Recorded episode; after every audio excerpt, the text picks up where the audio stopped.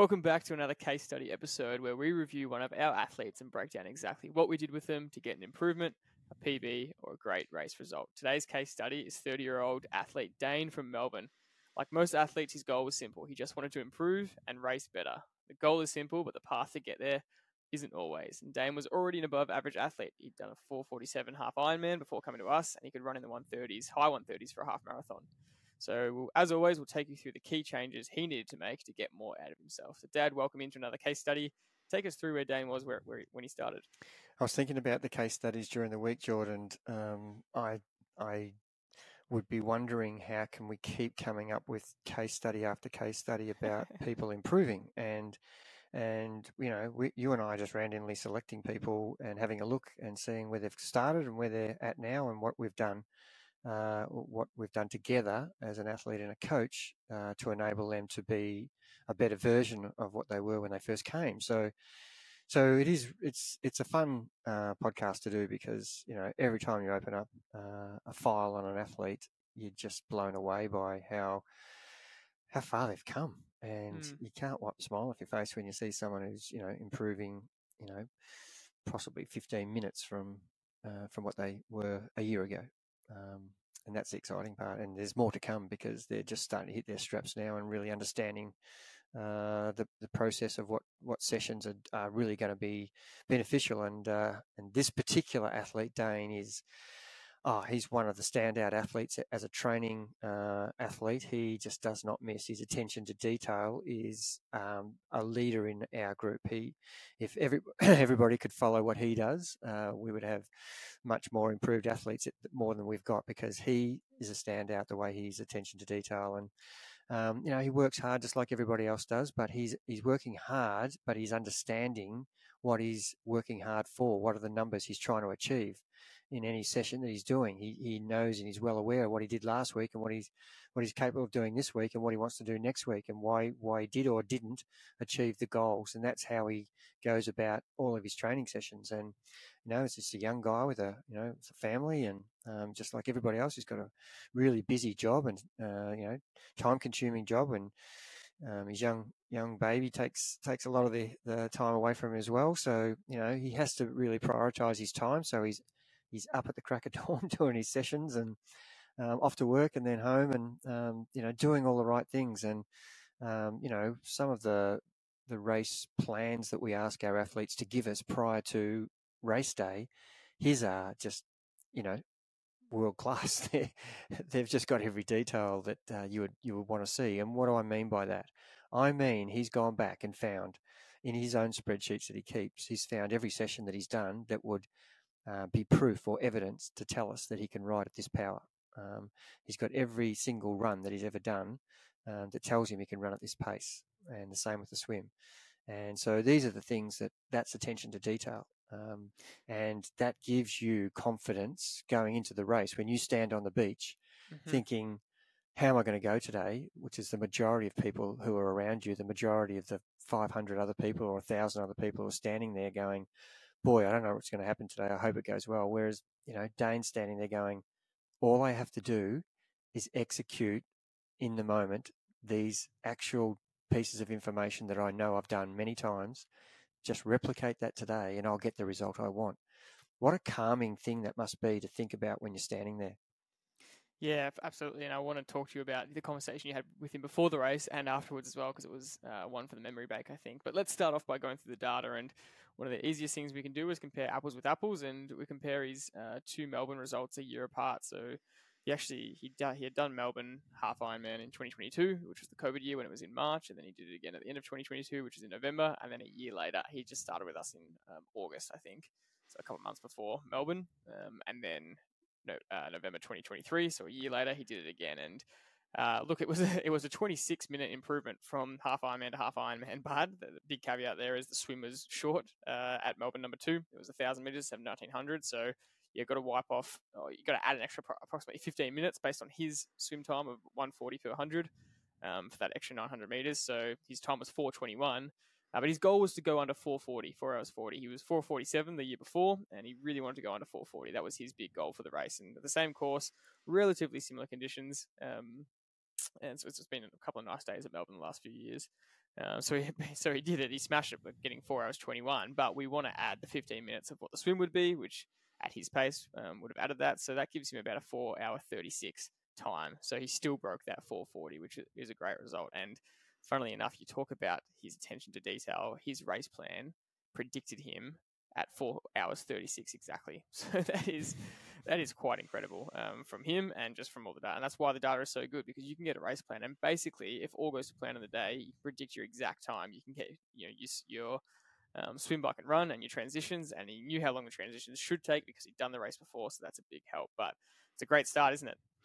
Yeah, um, the data really just uh, confirms um, what should have happened and what did happen. And um, I remember vividly, uh, I'd just been uh, helping some of the guys do the the Dirty Warby, which is a 10 hour endurance gravel bike race. And I was driving home from there and we were talking uh, to a lot of the athletes on the way home uh, on the phone about their Melbourne Half Ironman the next day. And it was a great conversation to have with Dayne. And I was really pushing him hard on uh, his expectation for that half Ironman run. And and I just felt that he just lacked a little bit of self belief in him. And and I was, you know, really almost pleading with him to say, you know, you have to have a crack tomorrow. If you ride properly like you have been riding, you will be so much fresher than you've ever experienced before. And he's got this um, uh, scar from from previous uh, races where he's you know blown up in the run um, from riding mm. riding too hard, and yet now he's riding the same you know no, he's not. He's riding better now than he was before. he's riding, uh, you know, a lot, a lot less intensity. Uh, his his his graph, which we'll talk about later, looks completely different. Um, and so he's not as gassed when he gets off the bike, and he's obviously fitter. There's there's never one reason why this is hmm. happening. Um, he's got great endurance, great great strength. Um, you know, as I said, he does not miss a session unless you know he's actually sick, which is which is you know should be a lot when, when you've got a little child who's who's catching everything. Um, but but yeah, he's he's really uh, you know understanding that uh, I can do this. I think he ran a 4:39 pace in his first uh, uh Melbourne in 2022. Yep, um, yep, yep. And he ended up March running 2022. March 22. He ended up running uh, so it was March 22, then then November 22, then this race was no, uh, November 23. So um, yep. so he's ended up running uh, 419. So from 439 to 419, that's that's 20 seconds per kilometer faster, and mm. you know that's a long way to come back from. Um, that's literally nine minutes faster than what you did before. Um, and that's the difference. That's why he improved. Um, his bike and his swim were very similar, um, but but the bike, don't be confused by that. The bike time and uh, the power was actually 30 watts higher, uh, but the bike time was similar. But he got off the bike way fresher because of the way he rode.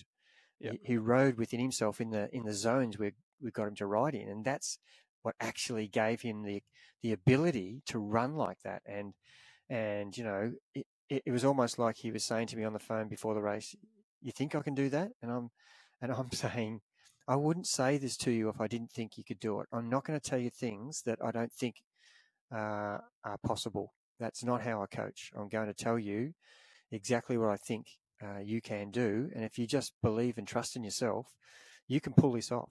And the conversation post race was one of those fantastic uh, phone calls you have where, you know, yeah, I did it. And and that's that's what you know that's what you you want to hear afterwards you know it, it was almost speechless he's going I, I can't believe i did that but i i just did that. Yeah yeah like you said 439 pace to 419 um, that middle that that melbourne um, half at the end of 2022 was 434 pace um, so it improved a little bit um, but still that monster improvement from year to year. Um, and the bike like you said was similar he was 2 hours 32 to 2 hours 28 so a 4 minute improvement um, but the big difference was the the wattage increase, uh, which is great, but also the execution, like you said, and we're going to go through some real detail on that in a second. But I kind of wanted you to just dive into that confidence thing for a second a little bit more because um, that's a big aspect of execution. He had all the data there, he had the entire race plan, yet he was still hesitant of what he was capable of. You know, the goal time, the goal pace of the half marathon was 423 pace, and he ended up beating that and going 419. But uh, it took a bit of self belief to get there. Yeah, and um, it's amazing once you do it once. And I was saying to him, you know, when you ran that 434 pace, that was already a confidence booster to you.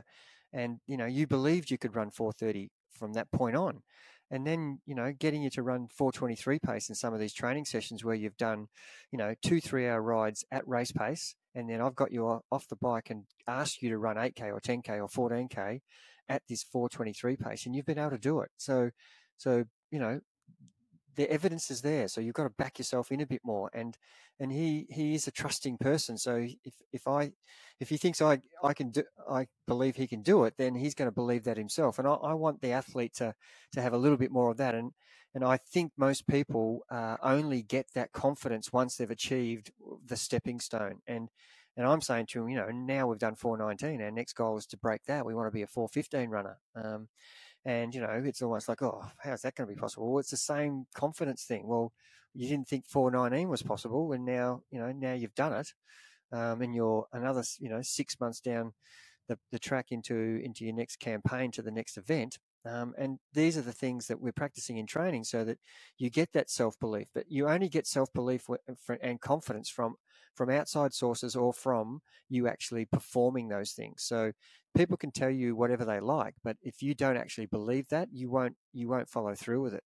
So having the data in training and having your coach tell you, they're two confirming things that he really trusted, and I, I think that's a game changer.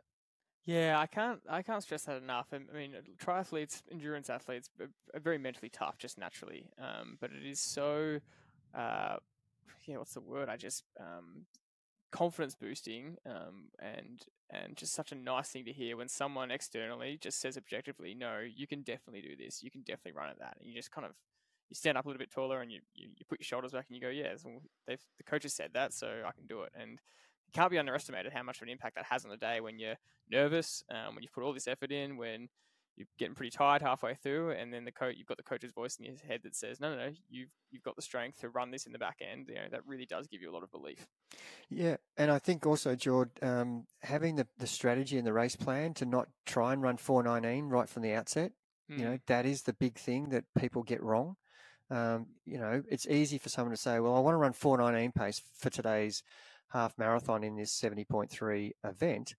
Well, that doesn't mean you start there, and, and you know a lot of people will get away with that, but they're in a small percentage. Yeah. Um, you know, I I believe if you started at you know the first the first kilometer, if you went ten seconds slower, if you ran four thirty uh, in a, in an hour twenty nine or an hour thirty run, what difference does that ten seconds make? Someone will say, well, that could be the difference between winning and losing. Well, if it is, you know, that's a rarity. Um, when there's four hours 36 other minutes that yeah. that could contribute other than those yeah. 10 seconds. So so be happy to sacrifice 10 or 15 seconds in the first kilometer and then start to get your legs back from the bike and then you can start to concentrate on okay, let's see if I can run 425. Okay, let's see if I can run 422. And you just keep asking yourself how you're coping. And of course, because it's the start of a half marathon, you should be feeling very good. Um, but just ask yourself at, at 425 pace at 14k, is it going to feel exactly the same as it is now? So that's the reason why you don't run off at 410 pace or 415 and end up at 430. Not only is it a slower way to run, but it is a shocking experience mentally to do that because you are getting passed by, you know, some Trivelo athletes who are running it properly and coming home like steam trains where you're fading. And and it's worse when people are passing you when you're feeling bad. But yeah, start to get people passing you. That's when it actually compounds and you think, oh, I'm just crap at this. You know, it's actually your execution that you're crap at. Yeah. You're not actually a bad runner. You're actually yeah. crap at executing it. Yeah. And funnily enough, that was his exact race plan. Kilometer one, 435. You know, and people that are trying to average 423 would panic about that. Exactly what you're saying. But he's gone, no, kilometer one, 435, which we grill into all our, all our athletes. If you think we drill it on here, you know, in this podcast, think about how much you drill it in, into an actual athlete's race plan who's going to race with Trivelo. Um, and then kilometer two, three, um, 430, you know, not even coming down that much. Then up to kilometer um, 13, still building towards that 423 goal. And then from there, it was picking up. And the last three kilometers was go for it, which was your exact word. So I just really wanted to point out that that was his exact race strategy. And the next bit of data I wanted to touch on was um, comparing to that Melbourne 2022 day because uh, it was two Melbourne half Ironmans in 2022, but the start of the year and the end. That first one was a pretty interesting point of data, and we never want to pick and choose data when we're doing these case studies because we always want to show the full story and not exaggerate any numbers. And We're really, really um, big on that, and we want full transparency. And you mentioned that he rode has ridden similar times um, across the three half Ironmans at Melbourne, all on the same course. Um, a 227, a two was number the first one, then a 232 the second one, and then 228 this this last one. And although that's a four minute bike improvement plus an extra 20 watts, and that kind of makes sense. Uh, comparing conditions on the day is, is really important, and there's something about um, even though the conditions the last two races have been very similar, very little wind, a great, perfect sunny day. Um, uh, there's something about air temperature, air density, and we know this when we interviewed. Um, uh, I forgot her name. Uh, the hour world record holder that um, going around the velodrome, they actually measure the air density before they do the world record, just to make sure the conditions aren't super unfavorable. They'll probably go through with it no matter what, but um, they're not going to. But if it's really bad, they will actually not attempt the record because the air density has such an impact. And so um, there was something about that Melbourne 2022 day, that first one, where we just had a lot of athletes and a lot of athletes across the board just ride um, outlier times that are just not representative of, of, what their potential ability is. And we had our own athletes where we kind of had to say to them, look, this this is a great time, but this has a bit of an asterisk against it because we don't know what the course, what happened here today. The, the distance was the same. Um, there was something about the course that was way faster, and a, lot of people, if you know, going forward, they made that their PB, they might not get close to that again. There was something about that day that was really fast, and so for Dayne, he's uh, he rode at 36 k's an hour in that first one for 177 power. He's basically ridden almost at the same time within 20 or 30 seconds this last one but he's 30 watts higher. So it's important to, to point that out and go well he's he's ridden and the key point for us is he's ridden similar time but he's executed so much better. The way he rode that power he's ridden higher power it should be harder but he's fresher and he's run better off the back of it. Yeah there's a lot you've uh, you've uh, crossed there jordan uh, to, to pick apart. I can tell you that you know out of all uh, i think we had 15 or 20 Trivelo athletes in that race and um, the majority of athletes were riding up to 15 minutes quicker than their previous PB on that day. And yeah. and of course the beautiful weather conditions contributed to it, but there were a lot of packs in that in that particular day with the ride. Mm. Um, yep. and you can't underestimate yep, it. You yeah. can't actually help it if you're in a bunch of 30 people. Um, and you you know no matter how how hard you try to get away, 30 people are always going to gobble up one person who's just ridden off the front um, and and you know that has a huge impact on that day, um, and that's un, that's unavoidable. But but as you said, you you can't use that as a as a um, a comparison because that is an inflated time due to um, due to outside circumstances other than your own individual effort. And so that's why total times aren't that brilliant an idea. Um, and we're more about, you know, what, what can you average uh, for the speed on a bike, uh, what's your average 100 pace in the swim, and what's your average running pace per kilometre. That's going to give you a more accurate uh, uh, identity of what actually happened on the day. Yeah, I did forget about that. There was just monstrous packs we saw going past that day, like just packs of 30, 40. It was actually, yeah, laughable. And that, yeah, I remember that now. And the same thing happened up in um, Sunshine Coast, I think, as well. Um, yeah, which, hap- yeah, can definitely inflate those times. It, it does. Lot, yeah. It does happen yeah. a lot, yeah. But, you know, we, we just want to point that out. Um, and so, so what the, the main point I want to get it across with this was um, the way he rode that, uh, that two hours 28 or two hours 27 in those two comparison years, you know, a year apart, the time was similar. Um, but but if we looked at at uh, a power profile with zone one, two, three, four, five, six, you would see that he had a lot of time in every zone one, two, three, four, five, six. And when you looked at his power profile in a year later with similar time, but he had 30 watts more, um, his power profile had virtually nothing in zone one and two, and virtually nothing in zone five and six. And we're going to show that in the in the graph that's Jordan's just shown now. That's great showing these graphs. Uh, the power, power profile is something that a lot of people probably wouldn't take much notice of, and and just have a look at those two graphs. And for the person who's not used to looking at this, zone one is the first uh, bar graph, bar graph, zone two, zone three, zone four, zone five, zone six. So we've got six. And on the top one, you can see there's a heap of time in zone one and zone two, a little bit less time in zone three, a little bit less time in zone four, and a little bit less time in zone five and six.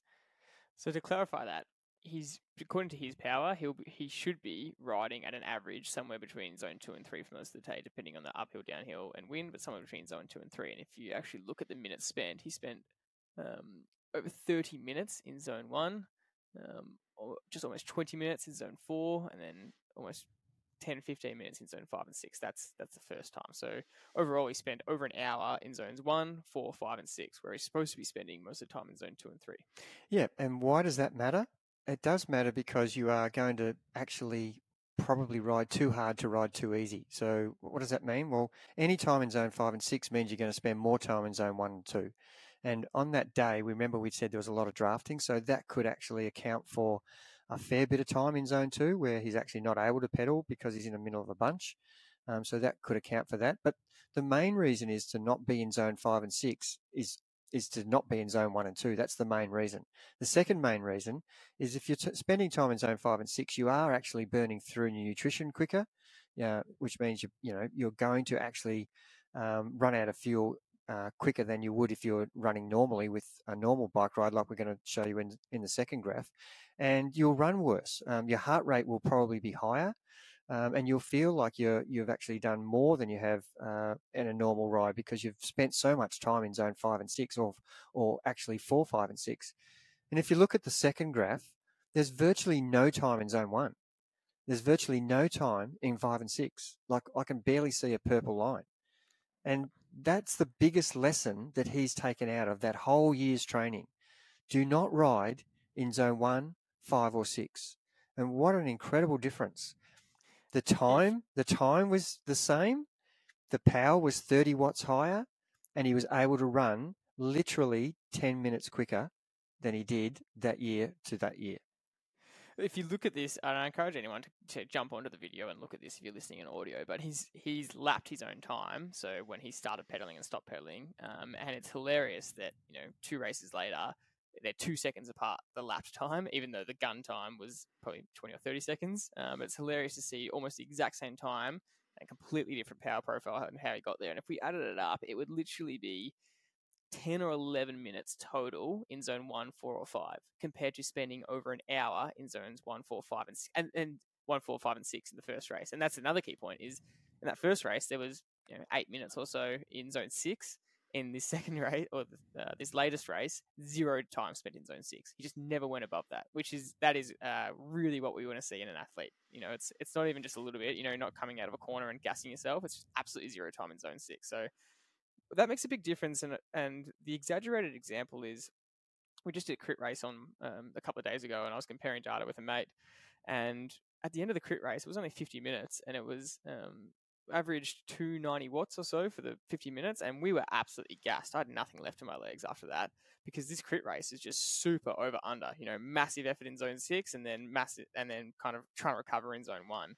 After 50 minutes of that, you are absolutely cooked, and there's no way you can get off and run at a good pace. And that's an exaggerated example, but um, for us, we were joking that you know the average power was 290 watts, and we could hold that for a couple of hours. You know, if it was ridden evenly. Um, but it's so funny for us to see that number and go, we feel way more cooked than that what what that average was. And that's just an exaggerated example of this. You know, if you're so up and down, you're going to be just absolutely gassing your legs. And the normalized power is something that a lot of people still don't fully understand. You know, the race you just did yesterday, your average might have been 290, but I can guarantee I haven't seen your, your file, but I can guarantee you it would have been at least 330 or more for that for that 45 minutes. It was, yeah. It was bang on 330 for normalized. Yep. And and yeah. looking at Dayne's graph, I can guarantee that his normalized power for, for that first race, the top top graph we're showing,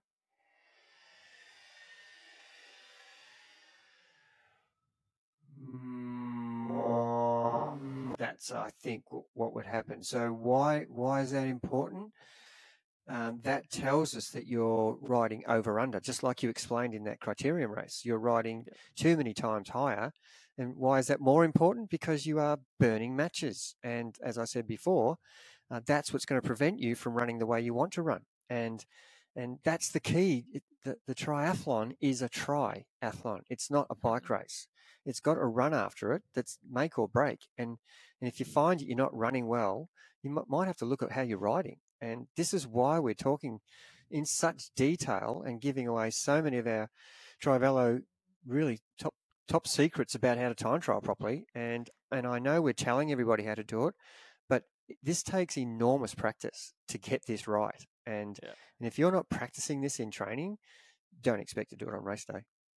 Yeah, and uh, in preparation for the episode, I went back and looked at his. Um, we always get an athlete to fill out um, a form before they start with us and get them to pick out their key goals and some minor goals. And one of his key goals was he just he actually said the words, "I want to be able to hold consistent power on the bike with minimal fluctuations." And this just proves that he absolutely has achieved that. Um, and so I want to go through some last data points and then just finish with you know some of the other changes we made in training. We've we've gone really into detail about this whole aspect, which is where his biggest improvements have come. Um, but we want to go through some other things that really helped his improvement and what he needed to work on. But just in terms of some raw data improvements, uh, his indoor FTP, his 20 minute test went from 235 to 275. That's a 40 watt improvement indoor. His outdoor went from 252 to 280. So that's a 28 watt improvement.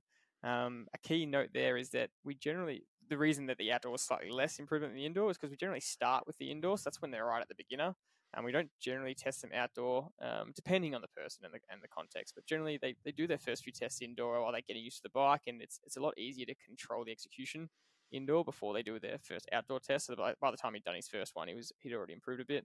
Um, but the big the big key there is that his speed outdoor and his first test was 38.7 and his latest test was 43 kilometers an hour. That is a five kilometer an hour difference. Um, but one final bit of data here that I really want to point out is that his 60 minute time trial has gone from 33 k's an hour to 37, so a four kilometer increase over 60 minutes. And then really interestingly, his power from 60 minutes has gone from 190 watts to 240. So that's a 50 watt improvement over an hour compared to his 20 minutes has only increased 28 watts. And that's really worth noting because again, he's doing half Ironmans. We're not trying to get, we test him over 20 minutes, but that's just a test for some data to see where he's at. But we're not trying to improve his 20 minute power. We're trying to improve his 90 kilometer power. And so it's so great to see that uh, with the specificity of training, his 60 minute improvement was 50 watts, where his 20 minute improvement was only 28. I say only 28 with quotation marks. It's a great improvement itself. But the fact that the 60 minute time trial was a whopping uh, bigger improvement. Well, don't forget, George, his 90 kilometre improvement was 30 kilom- 30 watts. Mhm. So, you know, that that's compounding the fact that he's got in great endurance. And and before we leave the bike stats, where did he get that from? And for those of you who haven't listened to any of the 200 episodes that we've done, it is principally the endurance ride in the hills. And Yeah. Dayne's a local Melbourne guy, and most cities around the world will have somewhere where there's some hills. And if there aren't, you need to do something extraordinary and get in your car and drive closer to where the hills are, because this is where he's got the strength to hold the power that he wants from the start to the end. And not only not only doing those hill sessions has enabled him to have the strength, it's actually made him um, a faster bike rider without actually going faster. It's just because you're you're all day doing up and down, you know, climbing, uh, efforts out of the seat, in the seat, um, low cadence work. You are really building that resilience. And then when it comes to holding, you, you know, thinking about holding speed and power for 90k, you know, that's a long time to be holding. Two and a half hours for some people, three hours for others, two hours for the really fast guys. It's still a long time to be holding that power, and you need to have some really good aerobic endurance with strength efforts in it. And that's what he's done unbelievably well. So, what changes did we make in his training? I think the first thing was you, you know, you really just wanted to teach him how to ride the bike better, how to ride the power better, because he had a power meter, which was great because we had some data from that first race he did, which was a few months before he saw us, but he hadn't used it as well. And so, yeah, one of his key goals was to you know, get better at riding consistent power, and that came with you know those consistent race specific sessions where you were just hammering him to stay out of zone one, four, and five, and six, of course, but but stay out of zone one, four, and five, and in these relentless race ready sessions um, you know, two by 15 minute blocks, two by 30 minute blocks, 60 kilometer time trials, one hour efforts, stay in the right zones, hold the right zones. And it took him a while to get there, but you know, his last race really shows came off. Yeah, if you're in that position, uh, go out and try it yourself, and and give yourself an upper and lower range category where you're not allowed to go above and you're not allowed to go below. Have have instant power on your screen or three second, either of those two, and have your lap power on the screen. And every time you go for a straight stretch of uh, whether it's a 15 minute effort or a 20 or five, you know, just have a look at what your lap power is and, and have a look at what your three second power is and your three second will be jumping everywhere, but your lap power should be staying in the ranges that we're af- asking you to do, which is dependent on what race you're training for. If it's Olympic distance, you could be asking to be riding at zone four. If you're doing an Ironman, you could be asked to be riding in zone two. So, so just understanding how to do that in training is is actually what this is about. Yeah, and in your own words, um, I like the wording you used where you said the idea is just to not get off the bike and be a basket case. You know, it's to get off and feel good and have confidence that you can run well. And his fresh um, 10k time has come down from 412 pace to 346, um, and then that shows in his half marathon strength as well as his strength on the bike that he's been able to improve in both of those. So I think we can leave it there. I mean, anything else you want to touch on about any changes or any conclusions about Dana? It's, it's we've gone to some real epic data here, but it just shows the the detail you can go into to get a massive improvement. Yeah, and it wasn't like Dayne wasn't a very competent athlete already, but he's just taken himself to the next level. And you know, when you when you start to improve eight nine minutes, uh, it, that's that's significant. Um, and you know, I'm talking I'm talking. There's more room for him to go right at this minute because he's now understanding everything we've been drilling into him for the last year. It's always almost starting to click and he, he's now practicing more and more um, how to execute these uh, tasks in the training sessions. So I think that's the exciting part because you know his bike times will start to come down now from there. Yeah. Um, and you know he's still got more room to improve in his running, even though it's been unbelievably significant. But the next phase for him, uh, now that he really comprehends um, how to train to those numbers and and stay out of the numbers well down and stay out of the numbers well above, uh, it will start to pay dividends. So I can't wait to see um, how he goes. Yeah, we can definitely see in the data already. You know, he's he is quite strong over that hour hour and a half mark in terms of his, his raw power critical numbers. Um, and that kind of shows that he can keep you know getting that up to the two and a half hour mark and, and bring down those times. So that's really exciting. And we, we do not want to neglect the swim at all. Um, but he's already a very confident swimmer. His his swim has improved marginally. Um, but the point of why we haven't worked on it as much, um, this is the case from a lot of our athletes, not every athlete definitely, but a lot of our athletes, is that he could you know, work really hard in the pool and swim three or four times a week to you know wipe off another five or ten seconds off his swim per hundred, maybe more, and that would wipe, off you know a minute 30 to three minutes across the half Ironman. Um, but the work we've done on the bike and running has wiped off 11, 12 plus minutes, you know, so that's where the focus has been to start with. Um, and if he wants to take his swim to the next level, that's definitely an option. But, you know, as a limited age grouper, you've got to really pick your battles and you don't have unlimited sessions to do. So you want to pick the, the, the you want to find where the most time is to be gained and, and, just work on that. Yeah, when you've got limited time to train, and we have talked about that in other podcasts, you know, you have to actually sacrifice something and, and you're going to sacrifice the, the event that's going to give you the least return. And, and unfortunately, uh, swimming is the one where you can work, you know, doubly as hard and only get uh, up to possibly two minutes improvement. Uh, whereas if you work the same intensity uh, on the bike, you, have got potential to do five or ten minutes, and the same with the run. We've just proven, you know, he's actually improved nine minutes by us improving his bike. That is that has improved his run. So, yeah, yeah look, um, we're never trying to uh, dismiss things, but you know, his his swimming has stayed the same because it's basically two sessions per week. It has improved from when he first started. He was a 153 swimmer, and now he's in the 140s uh, per hundred. Um, so you know, there's there's no denying he's improved, but it's it's not an expectation with you know two sessions per week that you're going to you know get astronomical improvement. Well, that concludes this episode. It's been a really big and detailed one. We hope you've enjoyed it. Um, I, I, love doing these case studies, like you mentioned at the start. We just keep bringing them out, and we'll keep them coming because we have what feels like an infinite amount of data of athletes improving over the years. So we'll keep telling these stories of how people improved. And if you want similar results to Dayne, and you want to get these improvements, then go to trivelocoaching.com.au. You can fill out our form to apply to be coached there. And we do have a guarantee that if your FTP doesn't improve in the first eight weeks, then the coaching coaching is on us because that's how confident we are in your improvement. So thanks as always for listening. We'll see you in the next episode.